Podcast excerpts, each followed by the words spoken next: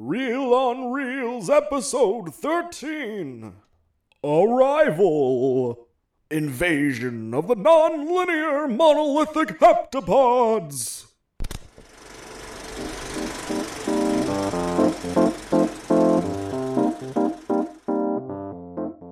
Hey, everybody, welcome back to Reel on Reels. Uh, we hope you enjoyed our epic high noon shootout death match. Pachow. Ting. Click. Wow. Ah. Yeah, all of that. Um, today, we are doing something completely different. Or this week, we are doing something completely different, I should say. Um, we're doing a much newer film from 2016 called Arrival, not to be confused with The Arrival from 20 years earlier, Mm. starring Charlie Sheen. Um, I don't think I've. I don't even. I don't think I know about that movie. well, you do now. no. All I know is it has Charlie Sheen in it. so I can't say that I know that movie. Yeah, it's I've, s- it's been a long time since I've seen it, but it's not bad. Okay. Uh, by the way, I'm Jeremiah, And I'm Rob. and uh, we're going to be also trying something different with our scoring system. Would you like to explain to the folks, Rob? Yeah, we're gonna be We're more doing- scientific with this stuff. We uh, we're gonna be more real or realer, if you will. Um, We're all about being real here. Yeah, so basically we're inspired by our deathmatch episode. We're going to be splitting all the movies that we discuss into categories and we're going to be rating them on those individual levels. And we have already gone ahead and averaged those ratings. Um, and We will each have our own average. yep, we'll each have our own individual score and then um, And- we will then average our scores and that will be the real score you know you have your imdb scores you have your metacritic scores you have your your rotten tomato scores but this is the real score people the only one that matters This is uh, this is realer yep than the, all the others. yep spelt both ways Both both spellings are acceptable, so Yep. don't worry about that. and um yeah and our scores are gonna be we're just gonna let the decimals roll because If we, The ha- if we more- have yeah, if we have repeating decimals into infinity, that's part of the score. That's just yeah how it and goes. We might have five decimal Spoiler places. alert: This our first one might actually be a repeating score, but um, we are doing this because it's more accurate. It's realer. So, uh, do you want to go over the, what the categories are? Yeah, we're going to go over acting, direction, Mm-hmm. cinematography, music, screenplay, set design slash art direction. Yep. Post production slash effects, Mm-hmm. editing, Yeah. and then we're going to have something fun that we call the real factor. Yeah.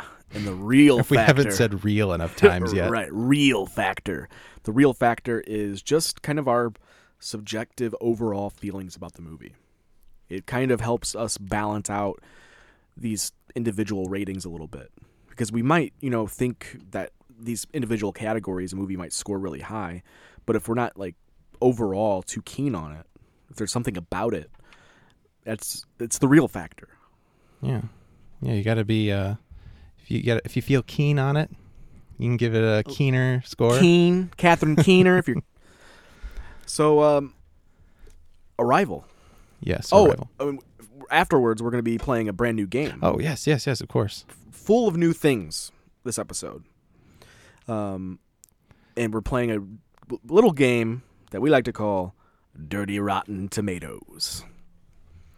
But before that, Arrival. Yes. Um, yeah. So we're you know basically you guys are guinea pigs. So Yeah. you have no choice. Nope. You just have to have to roll with the punches. Yeah, and shut up. right. Like it. but y- you're used to that feeling by now, I'm sure, with all the crazy stuff we've been trying. So, Rob, Yeah. what is where do you uh, you know why don't we just go go through some categories here? So well, I think we should talk a little bit. We should just probably synopsize the movie a little oh bit. right, first. of course. Um, Get ahead of myself. It wouldn't be an episode of Real on Reels. Oh, Oh. no. So Arrival is a, a science fiction film Yes. um, by directed by Denis Villeneuve. Denis Villeneuve. I had to look up a YouTube video just to see how to pronounce that because I had no no clue. and um, it is about aliens coming to Earth in these like huge egg-like ships.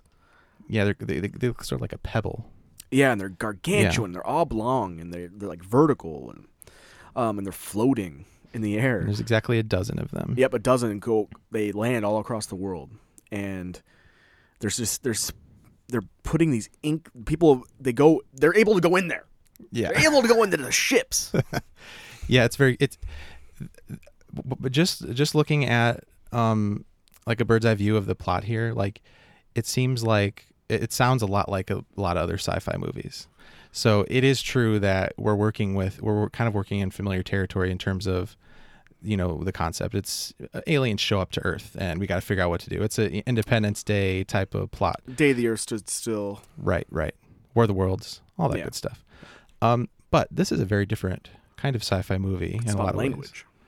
Yeah, it's really more about language and communication and um, determinism. There's a lot of deep. Yeah, and Themes. evolution and Mhm. um, kind of I don't know. It, it's a, it's a, one of those paradoxical interstellar type sci-fi movies where there's a lot of time twisting and um, timeline twist. Like yeah, timeline twists. Did you bring up an Interstellar, like because of the actual movie Interstellar? Yeah. Because I did detect a little bit of a Christopher Nolan influence. I think. Oh sure. Yeah. I think it's definitely it, what Interstellar was first, right?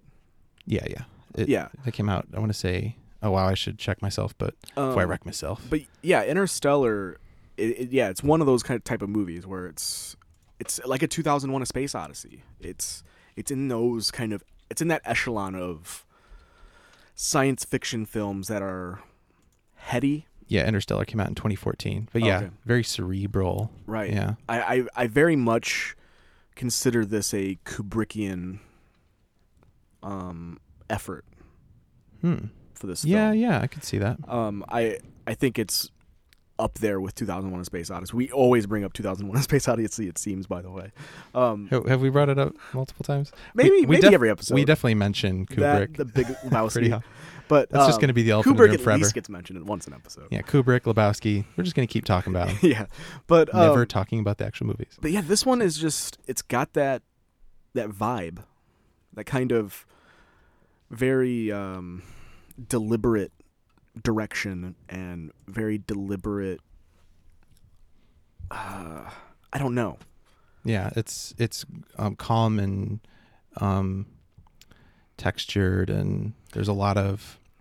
It's much more about the the inner monologue, I think, really of the main character Louise, played by Amy Adams, in really an incredible performance, maybe the best of her career. Yeah, I think she really stands out in this as probably the best performance.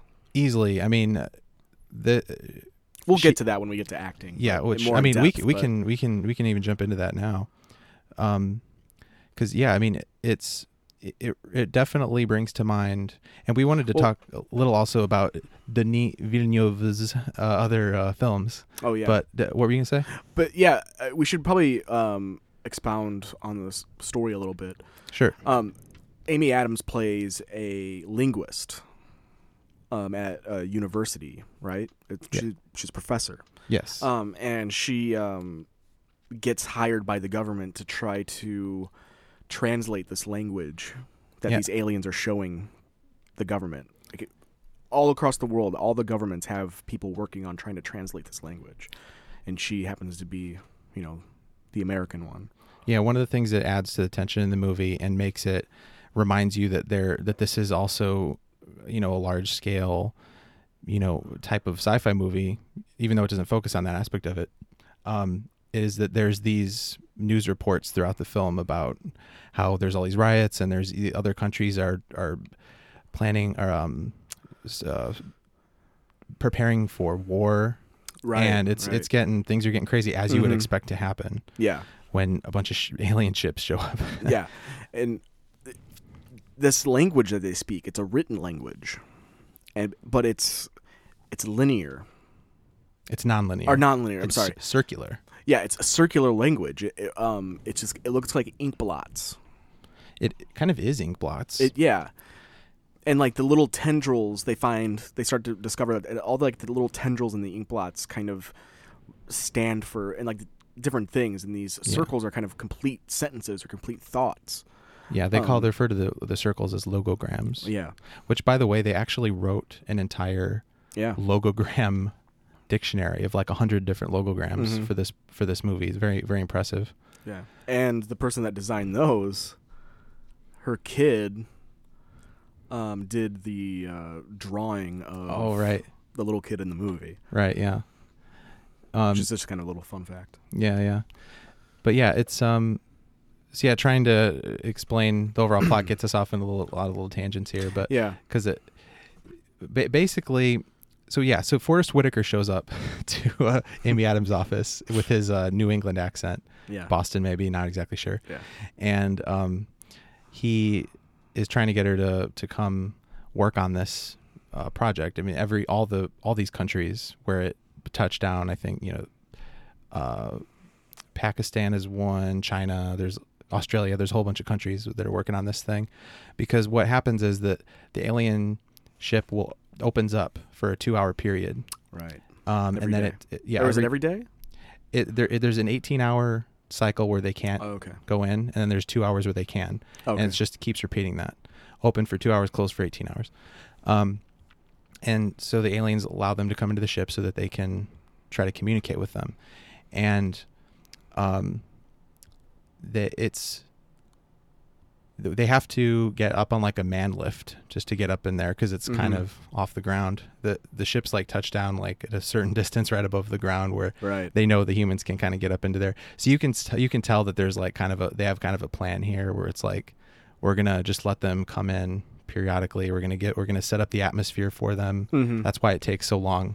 and and- getting into the ship, like as soon as they get off the man lift, they're like put into Yeah, might a as well talk about new that. gravity. It's a very very cool scene. Yeah. it's my favorite thing about the movie actually. Yeah, they're trying to figure out like, how they're going to get in this thing, or she is. It's like her first time going in. She's Right. like, "What? What? wh- What is this?" And yeah, it it just changes the entire yeah. gravity. yeah, of What what happened was yeah they the hallway? Denis uh, Villeneuve had this. Um, uh, I'm just gonna say Villeneuve. it's a little easier. Uh, had this idea for the shape of the ship. He wanted to look to have this like oblong pebble kind of shape, and Mm-hmm. he wanted it to look sort of, and it does sort of. It looks sort of like a rock. Like it has almost like a roughness to it. It looks Mm. like a real thing that's like been through space. You know what I mean? Yeah, yeah. And but anyway, it's And it's it's intimidating. yeah, yeah. It's scary. so It- big. Yeah. yeah it's like so like overwhelming you see that and you're just like you get this heavy feeling Yeah. um just like holy It makes me wonder how many of those aliens are actually on the ship. Right, We only right. see ever, we only ever see two of them, which they Right. nickname Abbott and Costello. Yeah. But anyway, uh, but he was trying he was trying to figure out how are we going to have them go up into these ships and have there be gravity when it's like this oblong shape and the the solution was oh we'll have gravity go sideways Mm-hmm. when they go in the ship and it's very cool when they go in they jump out of the they jump up out of the man lift Yep. and it, the gravity pulls them to the side it's like it's like if you were to jump um if you- it's like you were if you were facing a wall and you jump up and then the wall attracts Becomes your you floor. and then you become your feet are now on the floor or your feet are now on the wall and that's your floor like Right, it, right. it's such a mind bending scene yeah but anyway so that was how they they handled that problem and it just became such a cool scene um and then that this tunnel leads them to basically like a, a giant window yeah like kind of foggy window all they all you can see is smoke and that's an- another cool scene is that when when you do actually start to see the aliens it just looks like s- these long black kind of tendrils coming out of the smoke yeah lovecraftian it is pr- they are p- pretty lovecraftian looking beasts which i of course like because i'm a huge lovecraft nerd yeah um uh and they get in there and they kind of put their tendrils on the window and it re- releases these ink blot sentences yeah yeah they're they're they're sort of like they look like a, a, a big hand crossed with like an octopus or Mhm. squid squid or something like that and um they uh, so yeah, but their their little tendrils shoot out the sink, and they use that to make the logograms. But at first, for a while, like they've they've been I don't even know how many cycles they've gone through it before they finally before Louise shows up and they finally she finally figures out that they have a written language because Yeah. they weren't they weren't sh- revealing that before. Yeah, and we've and we forgot to mention that the, this film starts with Louise and her child. It's like a flashback. Oh, yeah, um, we should to have started her- with that. To her, her and her child, uh, this daughter, and we come to find that she died. Yeah, she died of some rare disease. Right. And so, of course, you know, the movie starts out very sad, and it, there's this monologue over it of, of uh, Louise talking about, and you you start you get a sense that this movie is going to be about time because she talks about Hmm. how she she's like, oh, I thought this was the start of the story, and I thought, you know, um, you know, and she's talking about how lo- um, time is. Uh, for for human beings, time is linear and that kind of thing, and so she's kind of foreshadowing, um, because it does become a, a time jumping movie, Right. Later because on. they find the she starts to pick up on what the language is trying to say, and they're she realizes that they're saying. She thinks weapon. Oh Right. yeah, yeah, jumping ahead a little bit, but yeah, sure. well, I mean, she meets Jeremy Renner, and Yeah, she, he, he's a he's a physicist, and Yeah. he's like he's ta- reading out quote out quotes out of her book in the helicopter on the way to the base where they're studying the the ship, and uh, Mhm. and he's like um, he's reading a quote where she says that language is the foundation of civilization, and he's like that's good stuff, but no, actually, science is the foundation of civilization. so that's the beginning of their relationship. right, and um, go ahead, go ahead. Oh no, I was just uh, you- uh, yeah. So they, the the a, a big hunk of the movie is really about language because she's in there trying to this they're- they have this monumental task of trying to communicate with these beings that have no understanding or that appear to have no understanding of, of our language and what the heck we're trying to ask them. And the big question is, why are you here? And they want to get to a point where they can actually ask that question. Yeah, they're on standing on the other side with like a dry erase board and uh, pointing to their body parts, and you know, trying to communicate. Yeah, and, and the movie, a lot of it centers around these breakthroughs that Louise makes, where she's like, she is just being very bold and like she takes off her suit and finds out that you know she can breathe the atmosphere inside the ship and all that, and Mm-hmm. she starts to show them words on dry erase boards, and they find like she writes human on there, and they show a logogram. That's the first time they show one. And then that ends up becoming the key to the whole thing, understanding these logograms, because the, their sound, they, they were on the ro- wrong track to begin with, because the the their verbal or the like the sound language or whatever that they use doesn't correlate to the to the, to the logograms at all. Right. And so it's this very difficult problem. And so it, it, it becomes a very cerebral movie where you're like, and there's a lot of stuff in there. Like you can tell the guy, oh, by the way, this is based, the movie's based on a story.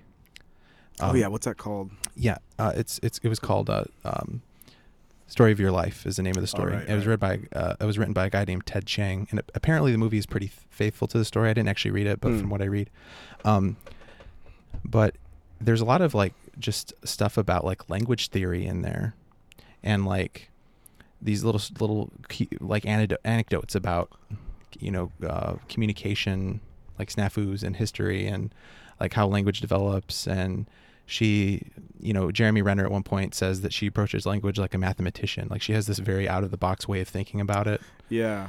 and um and she she like at one point like she kind of stuns Forrest Whitaker's character. I can't remember the guy's name. Doesn't matter.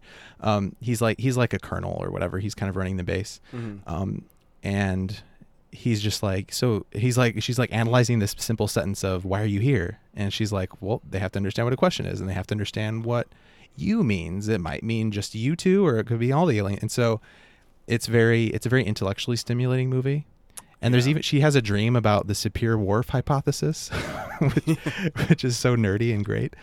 Um, but yeah, and, and but yeah, the more she learns about these languages, the more she's having these kind of Mm-hmm. dreams. yeah, the movie starts to become more intercut with these vis- visions or, or flat. We don't know if they're flashbacks or we don't know exactly Right. what they are. because what we we- what we basically kind of discover, you know, as the movie goes on, is that the language is a tool. It's Right. not a weapon. Right. It's a tool. They misinterpreted that, and it's a tool to help the human beings evolve. Yeah, it's they they think of it um, they they're trying to offer a gift. These alien they call them Right. hept- heptapods because they have seven legs. Yeah. Um, but they don't ha- really understand how to communicate that to them yet. But Mm. they know. And what we find out is like this circular uh, logogram. They developed this circular kind of com- complex language because of the way that they perceive time. And they don't perceive it in a linear fashion, so they can actually predict future events. And so you find out that they need humanity's help in 3,000 years. One of the aliens explains this to her. Um, and that this is why they've they've come because they know the, I don't know if they know all the details, but they know that they need to come to Earth and they need these people to understand their language so that they can help them in three thousand years for whatever purpose. Mm-hmm. Um, and so you find and and the, they know that Louise is special because like they even even after this is a um, another plot de- detail that one of the soldiers at the base sets a bomb because he's f- afraid like his his wife is like calling him on the phone like terrified and like is like you know we have to get these guys out of here like we Yeah. got you know and um, he's afraid of these aliens and so he they he blows up a bomb in the in the inside the ship and kills one of the heptapods Yep.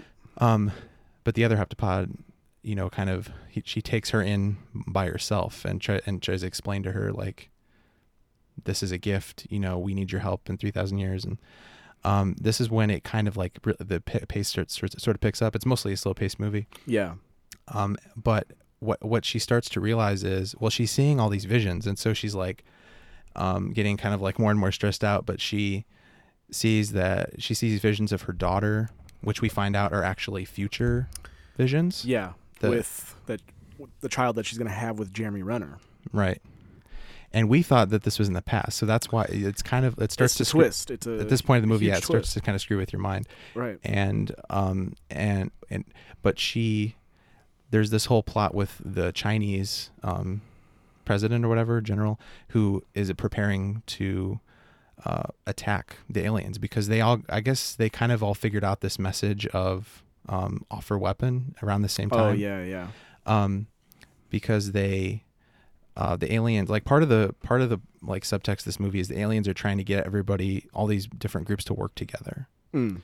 and so by not by not just like giving them everything o- right off the bat they forced everybody to work together so that was Right. like part of their plan um and but what what she realizes is she starts she starts seeing these visions these like future visions because she's getting to a point where she understands their language like she she can she pretty much completely understands it because she actually talks to one of the aliens i think it's costello the one they named Yeah. costello Mm-hmm. um, or maybe Abbott. I'm not sure, but uh, and this is where she starts to put all the pieces together, and she realizes that her daughter is in the future, and um, and uh, she starts to have these visions of that Chinese president of of talking to him at like some banquet. Yeah, and he tells her his wife's f- last words, Yeah, her dying words, her dying words. and he shows her his personal phone number. He has this weird like golden phone. It's kind of funny. Yeah, Um, and so she she grabs the phone of this like this one kind of like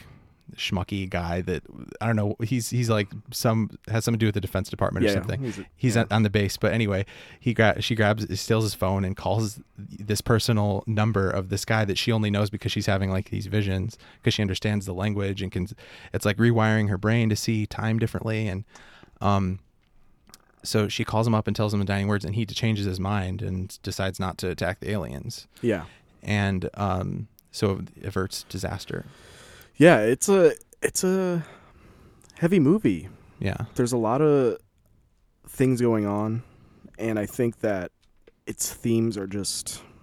Well, we'll get to that when we kind of go over its categories, but yeah, yeah. um, yeah. Do you, Yeah, I'll have I'll have probably some closing comments, but let's go ahead and go through these categories real quick Okay. here. Um, so acting, I mean, I can't fault any. I'm not like the biggest Jeremy Renner fan. Um, but he did. It wasn't. He wasn't bad, nor was Force Whitaker or anybody else. But I mean, it wasn't like anything. It's not really that kind of movie where the acting kind of shines. hmm, I think this one's more about the the screenplay shining. interesting Um, perspective. I think Amy Adams is very good in it. I think she Oh, yeah. plays the role extremely well. Um, and I give acting an 8.5. 8.5 okay um, i actually gave acting a 9 just because i was so impressed by amy adams performance and i think uh, jeremy renner and forrest whitaker have smaller roles and there's not really a lot of other major characters in it but everybody does a good job and i do think you know with with the material he's given um, well with the material they're given i think forrest whitaker and jeremy renner both are, are really good and I think we, cour- Ad- Amy Adams is just stellar. So Yeah. that's most of it. But I um, just, don't, I mean, I don't. Their performances didn't really stand out to me. Really, only Amy Adams is, and I, I mean, she has an advantage because Fair she's enough. the star of the movie. I but- thought about giving it a ten because I loved her performance so much. Oh, but yeah. yeah, um, you know, it's not overall, it's not like the most amazingly acted thing. But yeah, Mhm. um, she's really good. Okay, so direction. Um, direction. I, I think Denis Villeneuve is an amazing director. He directed uh, Sicario. Sicario. Oh, I meant to mention that in the acting segment. Actually, yeah, Sicario is a m more of an ensemble movie actually. Hmm. So that movie probably would maybe even get a high, even higher score with acting. But um, that's another example of a movie where he he took an actress and gave her free reign to really dig into a role, and he did that with Emily Blunt in that movie, Oh, okay. and she's incredible. I haven't Um, seen it. I'll have to check. it out. Okay, yeah, Sicario, yeah, it's got great performance by Josh Brolin, great performance by Benicio del Toro. Um, I like all those people. Fantastic. It's even got the guy from Get Out. I don't remember his name. Which guy? The main guy. Oh, yeah, I Yeah. don't know. I can't remember his name. Yeah. Um, yeah. Excellent. Um, I and he also did the new Blade Runner movie. right. Right. which Which, is- which I have not seen. It, it's out of this world, phenomenal. Is it really? Uh-huh. It's so good. yeah. I'll have Mm-hmm. to Oh watch my god, it's that guy is such a visionary director, and he he was such a perfect choice to um, kind of take over the helm of Good. Blade Runner. it. Glad to hear that. Um, I do like Ryan Gosling. I need to see more of his movies, actually. Ryan Gosling is Yeah. a vastly underrated actor in a lot of s- in a lot of respects. Yeah. I think people kind of just see him as a, a pretty boy. Um, I liked him a lot in Lars and the Real Girl, which is a more I haven't seen that indie-ish one. movie. Drive, Drive, Only God need to forgives. see Drive. I need to see Oh, Drive. We got to do those movies, man. Those are so good, and uh, they're just brutal. Oh, yeah. oh my gosh, they're they're they're insane. Okay. So what do you They're give, insane movies. What do you give uh, Denis Villeneuve uh, for direction in this movie? I give him a nine. I gave him a nine point five. Oh, I uh, I do think it really hinges on his vision. mhm. Uh, I mean, obviously, the original story is important, but the way Right. that he brings it to life, it, it's not easy to take like this r- hi- high-minded intellectual sci-fi story and make it something that looks like yeah. a big-budget sci-fi movie. it's not easy to make a movie about language Oh yeah, yeah, yeah. in general. like that's that's such a hard Yeah. topic. But I mean, you, you have an advantage with because it's alien language. Mhm. But even then, it's kind of like It kind of feels like a Star Trek episode, like the yeah. Darmok and Jalad episode of. Uh, That's a great Next point. Generation, Yeah. yeah. it's very c- it's cold sci-fi. It's Right. very hard, or not cold, but like hard sci-fi, Mhm. um, like Star Trek. It's not you know, it's not like it's Star Wars. right. Which I mean, eh, some might hold that against it to some extent. Might Yeah. say it's not entertaining enough. That's, I think it's a valid. I like criticism. both flavors of sci-fi. I do too. I mean, I'm a huge, I'm a Trekkie, so Yeah, I, I like Trekkie, or I like Star Trekkie, you like and, Trekkies. and I like Star I guess that's Wars, a good thing. and uh, yeah, Trekkies are cool. I mean, hey, it's a good show. So, all right, uh, cinematography. It's so good, I, it's good. beautiful. Um, I think it's a movie that has a few really great shots, but the cinematography doesn't stand out to me for a lot of the runtime. Mm. Um, because I feel like it's ki pretty straightforward. Um, Mostly kind of CG. and well, Well, not like really, C- There's- not mostly CG, but it's very dark. Like a lot of the movie takes place on this ship, and it's kind of a drab yeah. thing. the the film does have a drab look, which I think they did that intentionally because they wanted it to seem real. Yeah, but those shot that that Yeah. one shot, which I, I'm sure you you know the one- when we first see the ship. Oh, the where they're using the tilt shift lens and the base itself looks tiny, but the ship looks absolutely. Y- Yeah, are you talking massive, about the yeah. helicopter co- Yeah, yeah, helicopter shot? yeah, oh my absolute- god, Yes. it's so good. Yes, it is. It's such a beautiful shot, and the colors are amazing. The the, the ship just looks, like I said before, just overwhelming, like That's the best use of tilt shift chilling. It's a chilling shot. photography I've ever seen. Yeah. Oh yeah, because it's like this thing is just so weird. like, you know, alien spaceships very rarely stray from the norm. Right. Yeah. Um, and this one was just just awesome. yeah, because it it doesn't look like some kind of. It doesn't look like something out of Star Trek. It look it's it's a big Right. it's a big pebble. Yeah, It's it's, weird. very monolithic, like Yeah. 2001. It's It's, mo- Monolithic. Yes. Good Yeah. word. Yeah. um, yeah. So that, And then of course, um, I like th- that that shot where they first go in the ship. Um, mm, so it's a sh- Yeah. it's a movie of like a couple of really great shots and mostly just okay for the rest of yeah. it. I wonder. I guess I would need to know kind of like how how much is split between special effects and cinematography. You know, how much does the cinematographer really have to do with the special effects that come afterwards? It's a good question. Yeah. You know what I mean? Like they're not shooting it. Somebody's designing it on a computer.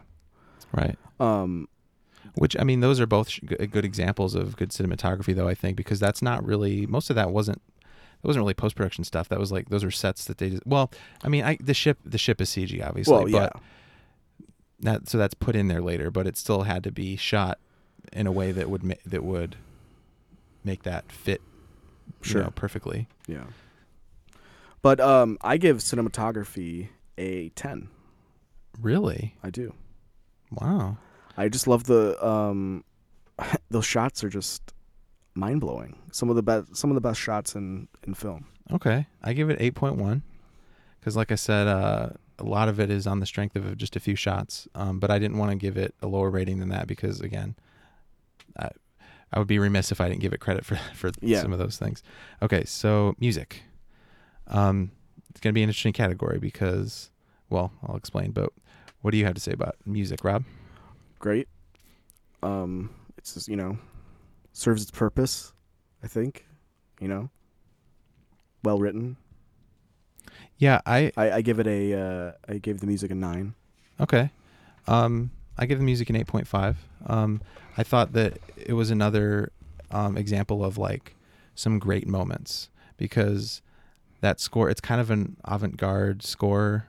Um, I hate to bring up Christopher Nolan and K- Kubrick again, but yeah. their movies both have scores kind of like that where it's like Yeah. there's like one note that's like that just really hits the right feeling you know Mhm. at, cer- at a certain point um and so that i felt that way about a lot of it and also just the sound in general is very good the, Mm. the way that the alien sound is so cool Yeah, yeah. um and uh that kind of stuff so but what's interesting is um johan johansson the guy who wrote the music um he actually does um his own solo work um he he died this year um i believe in like february Yeah. and what happened was he was on some kind of prescription medication and he uh, did some cocaine and it uh, reacted with it wrong i guess and Yeah.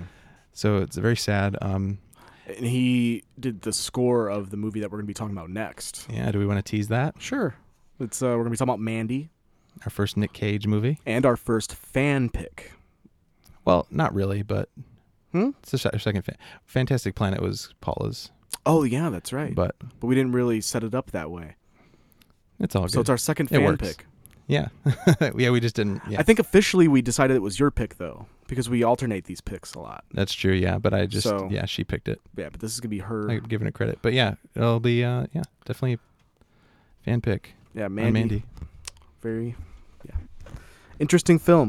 We'll get to it. But um do you have anything more to say about cinematography? uh, so I or, yeah, I'm so- sorry, music. Uh, nope. So there, there's that. Um, Screenplay. screenplay. Uh, very good screenplay. g- Very Yes. good ad, ad adapted screenplay. Mm-hmm. Um, it's uh, especially like in the middle where you really get into the meat of them trying to learn this language. That's the part that that impresses me the most, Yeah. because like we said, it's very. Um, it really gets you to think about language and Yeah. communication. Like it's the only movie I'm aware of that does that. Yeah. So it that definitely gets credit for that. Um, What about Yeah. the Miracle Worker? I haven't seen that. About Helen Keller Oh well, I suppose that would and be and Anne Sullivan. a very language uh, one that has interesting language themes. But I haven't seen a lot like that, so Yeah. I would like to see more. So it, this movie kind of has like two really good thing, things going for it. It has it's like a good drama about you know a woman and her family basically, and it's a just a good sci-fi movie. So it's Yeah. kind of a genre melding film. Mm. hmm And yeah, the screenplay is just I think it's super good. I think it's perfectly paced. We we kind of get these it it just moves along um and the the twists come at the right Right. time and you kind of they- they're not they're not too, you know, in your face with the themes or everything's very subtle. Um I think. Yeah. Um I do think yeah, I do think there's some subtlety. Um I I think the way I mean there's a lot of stuff where it's like okay, we want you to think about it in this way like the you know, we, they want you to um the, the fact that like the logograms are circular like they're kind of I don't want to say it's heavy-handed but they're p- like really laying it laying, laying it on thick that the, these p- these aliens just you know perceive time differently and that's why their language is different and it's kind of um Yeah, but you don't really know that. It's like you didn't realize that when it was first happening, right? When you first saw That's this true. movie. That's true. 'Cause, I mean, it's upon different viewings. Obviously, you're gonna you're gonna know that, but Right. I don't I don't think it. I think it's a good mystery. Like Yeah, there is a oh, mystery and element to it. kind of first all time you- ties together. I don't. Yeah, think first time you that's- watch it, I don't think that's a definitely. downfall of the screenplay. right. Yeah. Um, yeah, I agree. I, like I said, I, I, I really enjoyed the, that intellectually stimulating aspect of it. Mm. But while we're on the screenplay, I- I do have a couple things that I want to ask you about. What? So, what do you think about? Um, so there's this whole thing with uh, when they're when the when the time jumping this- it gets more intense and there's more frequent cuts and she's having these visions and stuff. And you know she's having the vision of the Chi- the Chinese president or whatever Mhm. is did you feel like there was a little bit of um like a deus ex machina in there because here's the way i'm thinking about it like i think i get how okay she you start off thinking that her daughter daughter's death is in the past and they even imply that they they they add in another implication by or they intensify that implication a little bit when she's ta talking to her mom on the phone she's like oh you know i'm i'm okay you know like she she just seems Right. depressed basically um and then you find out it's like oh none of that has happened yet and so is it for one like is it that some part of her knows that that already happened in the future because it's going it's definitely going to happen like all this stuff is is inevitable and determined and also is it that like wh- when i mentioned the deus ex machina like is the whole thing with the the chinese president and knowing her his um, his uh, wife's dying words like how is it that she ever met him because when i when Bec- i because because in the flashback let me just uh, Okay. explain a little bit here Okay. okay so in the flashback this is what trips me up she doesn't know why he comes up and talks to her she has no idea why he's talking to her okay so this is a thing that apparently happens in the future how does she not know who the guy is do you see what i'm saying like it it doesn't add up for me like somehow she doesn't she has no idea who this chinese guy is in the in the vision but in the present she knows who he is because they've been he's you know they've, he's Right. been on the news and stuff I see what you're saying. These these kind of time oriented movies have a lot of these qu- ambigu- ambiguities um, in their it, plots. It bugged me the first time I saw the movie, and the second time I watched, it, I was like, okay, that's that's I'm I'm pinpointing what's bu- bug, bugging But- me about this timeline. I mean, I would argue that she maybe did know the entire time, because if time is linear, that this whole movie took place at the same time, or uh, non-linear. I mean, Yeah, yeah, Um, so I, yeah, it, there's just a lot of this is yeah. thing I about just- any time I don't know travel how to movie. I don't know how to reconcile that aspect of it. But um, how do you feel about um, the fact that she because and there's another line that's that's key where she's talking to her daughter and her daughter's only like maybe six or seven or something like that and asking her why daddy left or something and uh, she says um, he, he said i made the wrong choice and or he thinks i made the wrong choice and what she's talking about is the fact that even though she knew what was going to happen she was going to have a, a, a baby with um, that gets that rare disease. Jeremy Renner's, char- Renner's character, she knows she's going to die. She still makes the decision to live that life and experience everything with her daughter. By the way, it's kind of cool how in some of these visions that she's having about her daughter, um, she's like getting clues about the language because Right. like there's like a stick that she's playing with that kind of looks like a logogram, and there's like a Mm. caterpillar Yeah, that kind of yeah, looks like yeah. a logogram. So I thought that was neat, but um, I don't know. Uh, so h- how do you feel about that aspect of it? Like, is it is it is it all determined, or does she have a choice? Because I that line strongly implies to me that she kind of made that just made that decision because she didn't want to. She thought she decided that she was just going to accept. She didn't want to not have a life where she didn't have her daughter or something right. like that. I you think know? it's because like she she could have made the choice. But she is even though she this happened in the future and even though she hasn't experienced it yet and because time is so linear uh, non-linear and because this language has evolved her as a human being in the space-time continuum she um wh- wh- where was I going? She so does she make? Why does she make the choice? Does she make the choice, or she what do you think is going on there? I, I think she's a mother in grief, even though she hasn't experienced her child's death. Mm. So, did she have a choice? I mean, if I think any mother whose child dies like that, that young, and um, would make the choice to want to be with them again. Oh, that's a good point. Yeah. and I, I think she could have made the choice, Mhm. but I think she would have known, and she would have still felt that grief. She, it would have been as if she left. She's kind of like splitting that kind of. And she, I don't. she yeah. knows he's going to disagree with the choice too. That's what's that's one of the other thing that's so interesting about it. Right.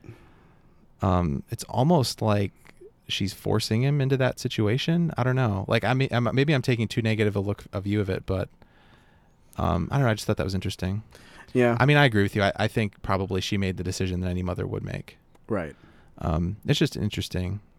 So- Yeah. It, again, all these time travel movies, they got they've got a lot of peculiar peculiar. Oh God, I can't speak. Peculiar. Oh, I You can't, can't do even either. say it You got either. me. You got me. We're Yeah, not I mean- even gonna try. Uh, it, it, it's you- it's contagious. Peculiar. Peculiarities. There you go. okay. Where were we? Okay, that was Professional screenplay. podcasters. What do you? Nah. Uh, we're trying. Uh, so Screw- what's your score for screenplay? Oh, nine. uh, eight point eight for me. Okay. Yeah. Yeah. solid. Maybe a little Deus Ex Machina bugged me, but Yeah, I mean, it is what it is. yeah. so set design and art direction, sir. I thought it was great. Again, the um, art direction with the, the the look of the ships, the Yeah. um, the look of the logograms, I thought were, was just awesome. Um, I thought it was all really well done. Agreed. Um, I give it an eight point two because it, yeah, it did have some good aspects to it. Um, Nine for me. All right, so good stuff. Uh, Post production and effects. Again, the ship. Amazing. Giving all the credit to the ship. I gave it. I only gave it a seven on that Really? because I actually don't think the CG is particularly good, and I think in this day and age, it could it could have been a little better. I thought it looked really good. Especially when she goes on the ship like by herself. I- It's so obvious that she's CG. That that took me out of it. I'll have to maybe look at that scene I feel like they again. could have done that differently. You know. yeah. I don't know. It just seemed it was just this obvious pure CG. And then the aliens themselves, when you get too up close to them, they're great when they're in the fog. Um, yeah. but yeah, I wish more peop- more filmmakers would go back to practical effects. I that that's something that I've realized more and more over time.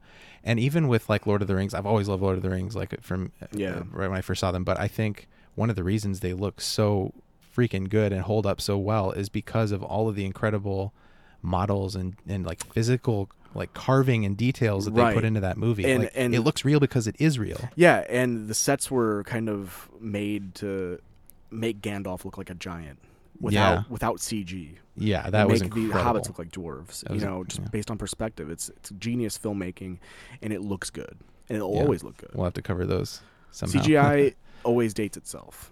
yes. It's always going to be dated. Just because, like, think about it. Video games, video games that you thought looked amazing when you were a Mhm. kid, Mhm. look like utter garbage. They look terrible now. Yeah. I mean, there's a charm to that. I don't think it Yeah. necessarily makes the games bad. It doesn't make the games bad at all, but it's just that kind. It's the the price you pay with digital effects Yeah. and technology. So I gave it. I gave post production and effects seven. What'd you give it? A ten, Oh, okay.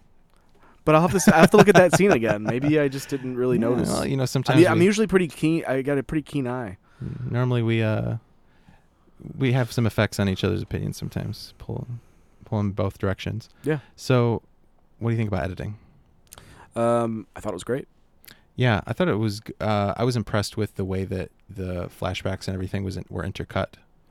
Um, and yeah, I don't can't really find any gripes with the editing. I gave it a nine point two. Give it a nine. Cool. All right. So, uh, real factor. My real factor, based on my just general subjective enjoyment of this film, is a nine point one. Mine is an eight point five. Hmm, okay, which Interesting. might surprise you slightly based on kind of the very high scores. right. I think that it does have it, it, its issues, um, but overall, Maybe I helped you pinpoint some of the issues a little bit. maybe, but um, Have you seen it twice? yes, Okay, and it kind of demands a repeat viewing. I think. yeah, over yeah, Yeah. for sure. Yeah, so eight point five, and that would make my real score. That's not the real score. Oh, I'm sorry, my individual score, Rob's score. my individual podcaster score. is nine point one one one one one one repeating. I have a Yes. repeating score. Okay, mine is 8.6. 8.6. All right. So, So- what is the real score, Rob? Oh, let me uh Well, we've already got it. I- I'm not going to act like I'm punching in on a calculator or anything. it is 8.8 Five, five, five, five, five, five, five, five, five, five, five, five, five, five, five, five, repeating. 8.85 repeating. Yep. Awesome. Well, it's eight. I would say, That those infinite fives are important to convey the nuance right. of exactly how we feel Oh. about this film. Yeah. I mean, IMDb only gives you one decibel point. What's that about? It's a ripoff. Yeah, You absolutely. get more for your money here at Reel on Reels. Especially since it's free. Get a lot Yeah. more. So, Arrival, I mean, IMDb is free too. 8.85 repeating. I'm just saying nonsense at this point. All right. Uh, You- are you ready to play a game? I'm ready to play a game, Rob. Play that music. Dirty Rotten Tomatoes. Dirty Rotten Tomatoes. Only on Real on Reels. All right. Here we are. Dirty, rotten tomatoes. yeah. Our brand new game. So, Yeah, it was a bit of a collab. Ro- Rob had the initial idea, and then I uh, made it better. yeah, uh, I disagree, but um, we are we've each come up with three sets, four different films, and of That's 12. that's twelve films. There were 12 ships in Arrival. I just realized that connection. Oh my god. um and we have to each decide which of the four films in each set is rotten on Dirty Rotten Tomatoes. Three of them are fresh. Which means One it of 'em's gets, rotten. The, it gets the green tomato and not the not the red tomato. Right. And um the other there's another point cuz remember we get points here at Real on Reels. Let me get, let me get out the ledger. Oh yeah, get out the ledger. Um, and we can get a, there's another way to get a point is if we determine which of the uh, films has the lowest audience score. It's not necessarily always the the rotten one because the rotten and Uh, no, our, fresh. our is- bonus point is trying to figure out the disparity. Which one has the greatest disparity? um, We've discussed this, Rob. what? The greatest disparity between critics and audiences. Oh, that's right, That's our right, bonus right, point. right. You see, things change here at the uh, the fast lanes of reel on reels. Oh yeah, we can barely keep up with all our ideas. Tell me about it. It's a tough life. All right, so uh, what are what are we at score wise? Our overall scores, Rob. Uh, we are at. Oh, we're tied at 33. buddy. Oh, tiebreaker. Yep, this is a tiebreaker episode. Okay. Um, would you like to start? Sure. So uh, I've got categories here. Rob doesn't, but it's all good. Communication snafu. Okay, so Whatever. in keeping with the theme, um, I did a sci-fi category. So these are my four films: Independence Day, The Day the Earth Stood Still, War of the Worlds, uh, the 2005 version with Tom Cruise, and Man of Steel 2013. Which one was rotten? Um. Oh, geez, what was the third option? War of the Worlds 2005. Mm. I want to say it's that one. Is that your final answer, Rob? It is. that is incorrect. Oh, The rotten one was actually Man of Steel, which surprised me. that was going to be my first choice. Mm. um, greatest disparity between the critics and the audience. I would say I'm going to say War of the Worlds again. It is actually that is correct. I had to just figure it Yes. out in my head, but yes, that is correct. I forgot to write it down. Yeah, I forgot to write that too. Yes, War of the Worlds had the biggest disparity. The disparity was 33%. All right. What did the audience give it? Yeah, audience only gave it 42%. Hmm. The critics gave it 75. Huh. My my opinion is actually more in the 75 range. I actually thought that was a pretty good movie. Yeah. Yeah. Um, so yeah, and just to go over these other ones, uh, Independence Day gets 64 from critics and 75 from audiences. Day the Earth Stood Still, uh, which came out like the 50s. I don't remember the exact year. Uh, 94 from critics, 87 from audiences. Man of Steel gets 56 from critics and 75 from audiences. We probably should include all those because we don't have a lot of time. All right, Rob, let's just uh, pick up pace here then. All right. Um, the uh, my my first set for you. Oh yeah, give me my point, sir. Wait, did you get a point? I got the disparity. Oh, that's right. The World of the Worlds was a bit. Okay. It just happened. Okay. Um, your four films All are right. Live Free or Die Hard, Eyes Wide Shut, Old Boy, the original, not the awful Spike Lee remake. Okay. um, and the Mummy, the 1999 Mummy. Oh, the Brendan Fraser mummy. Oops, sorry there, folks. Hit my microphone. Okay. Um, yeah, I liked that movie. I saw it in the theater. Um, okay, so Old Boy, Mummy.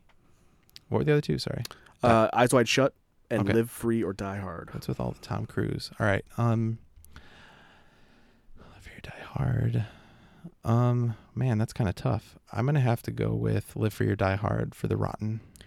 That is incorrect. Oh, really? The rotten film is The Mummy. Oh, seriously? Yep. Come on. Yep. The first one was pretty It got, good. uh, well, I'm not going to tell you what it got yet, Okay. but yes, it is rotten. Biggest uh, biggest disparity. Wow, it might be the mummy.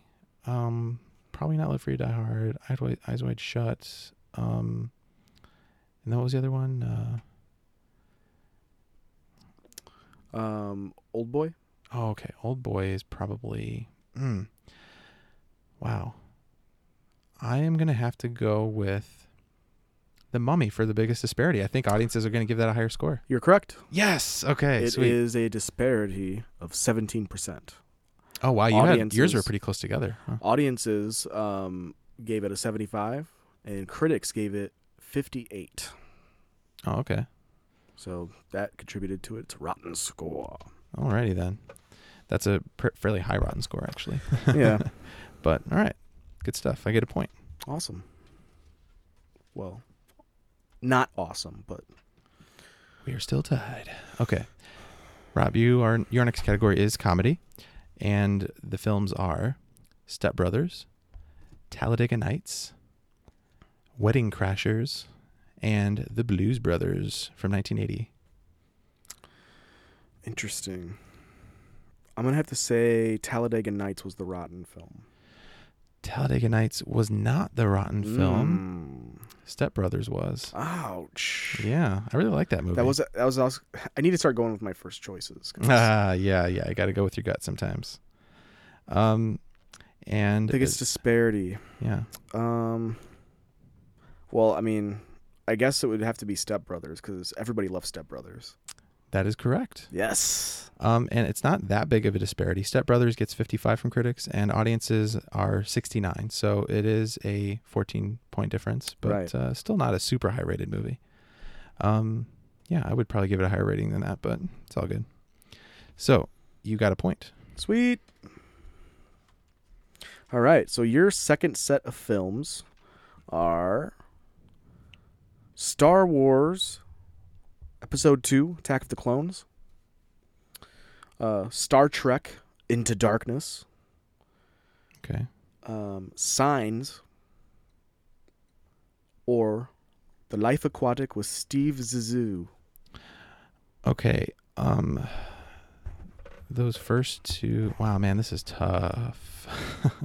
Which one of these was rotten? Star Wars, Into Darkness, Life Aquatic, and what was the other one? Uh, signs. Signs. Okay. Um,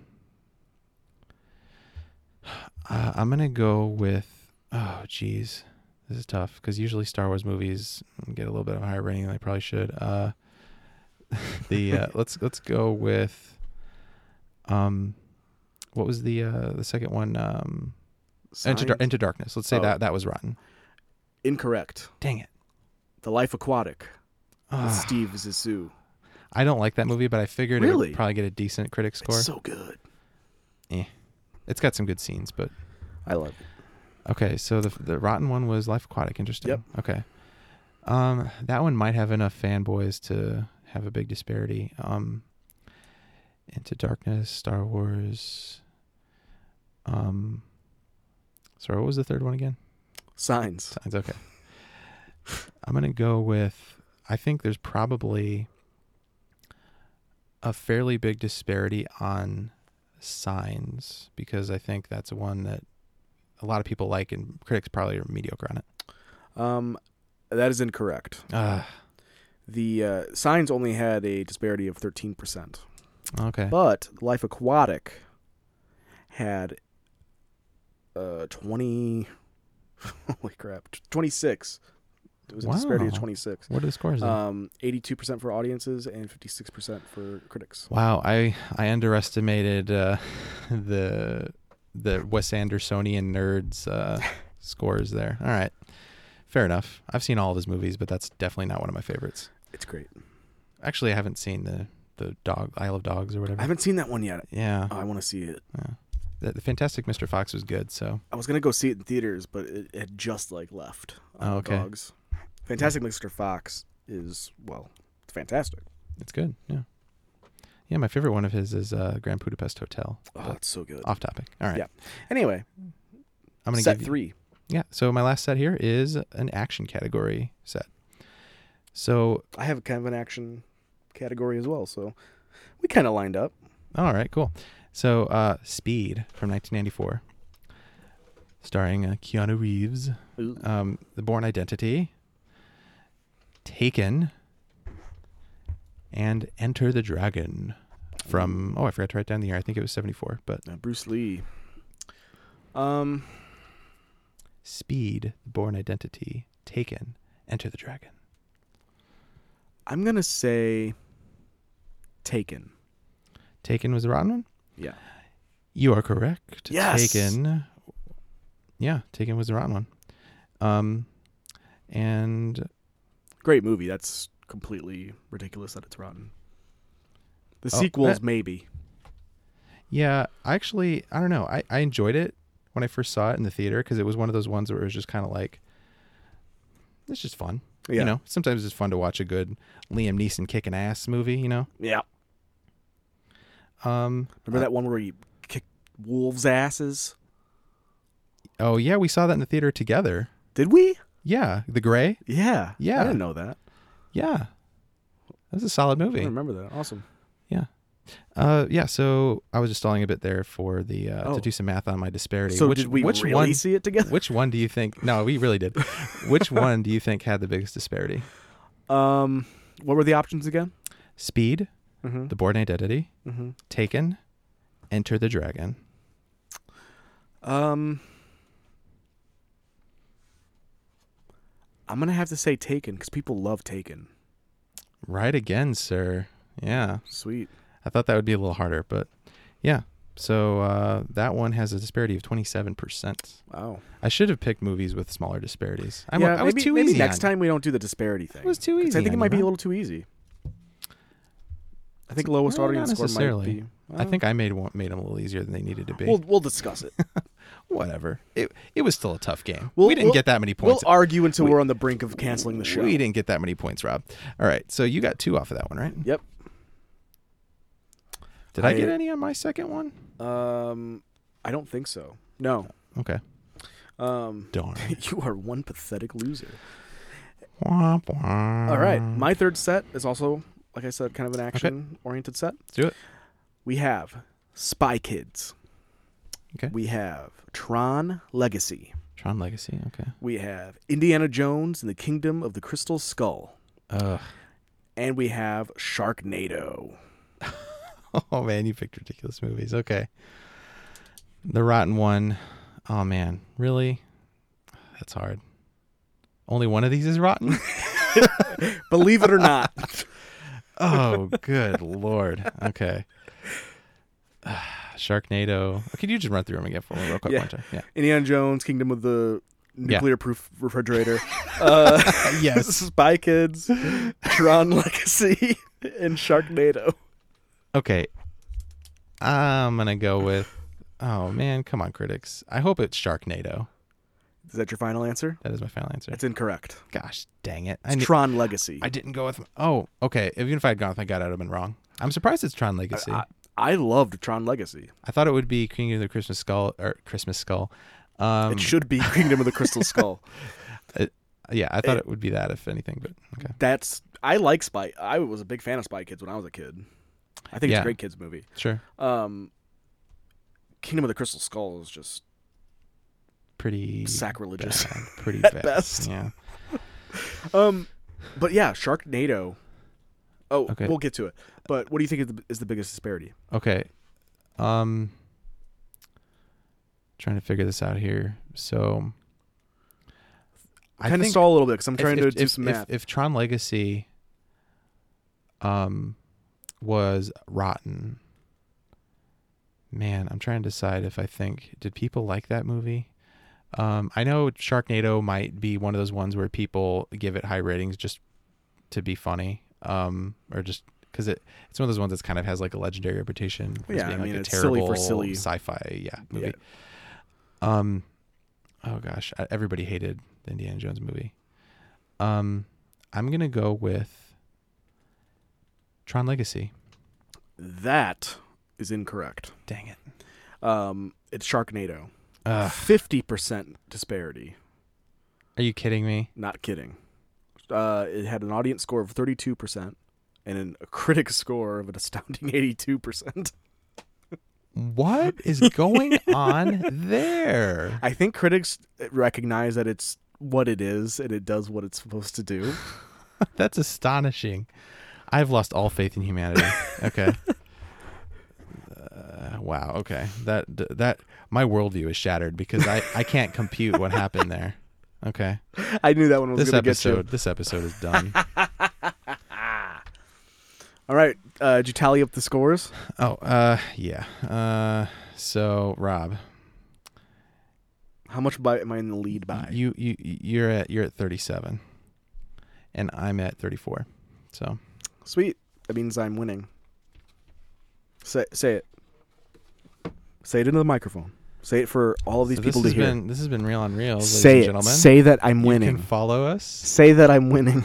on Facebook Say it. at Real on Reels, of course, and Say it. Twitter at Real on Reels. Um, it's all Where is it's all good and good and convenient like that. Real on Reels official at gmail.com to email us. Um, Say it. we love hearing I'm from winning. we love hearing from our listeners. You're all y'all are great. Each and every one of you. We appreciate you. Um, yeah, give us film suggestions. I mean, you've got you've got the power. And if you need uh, name suggestions for future children, Rob is a good, great name. Jeremiah, I mean, if you have a second kid or something, but um, Rob is a winner's name. Uh, He okay. wins games. And Thanks, Jer- thanks for listening, everybody. Rob is 37 points. Jeremiah This has been real uh, is on 34 reels. points. I'm winning. We'll see you next week.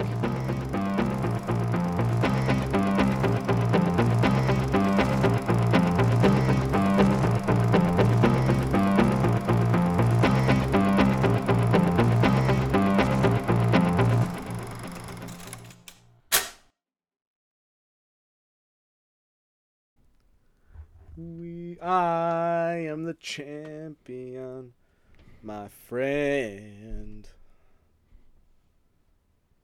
I'll keep on watching movies till the end. All right, I'm done. Turn it off.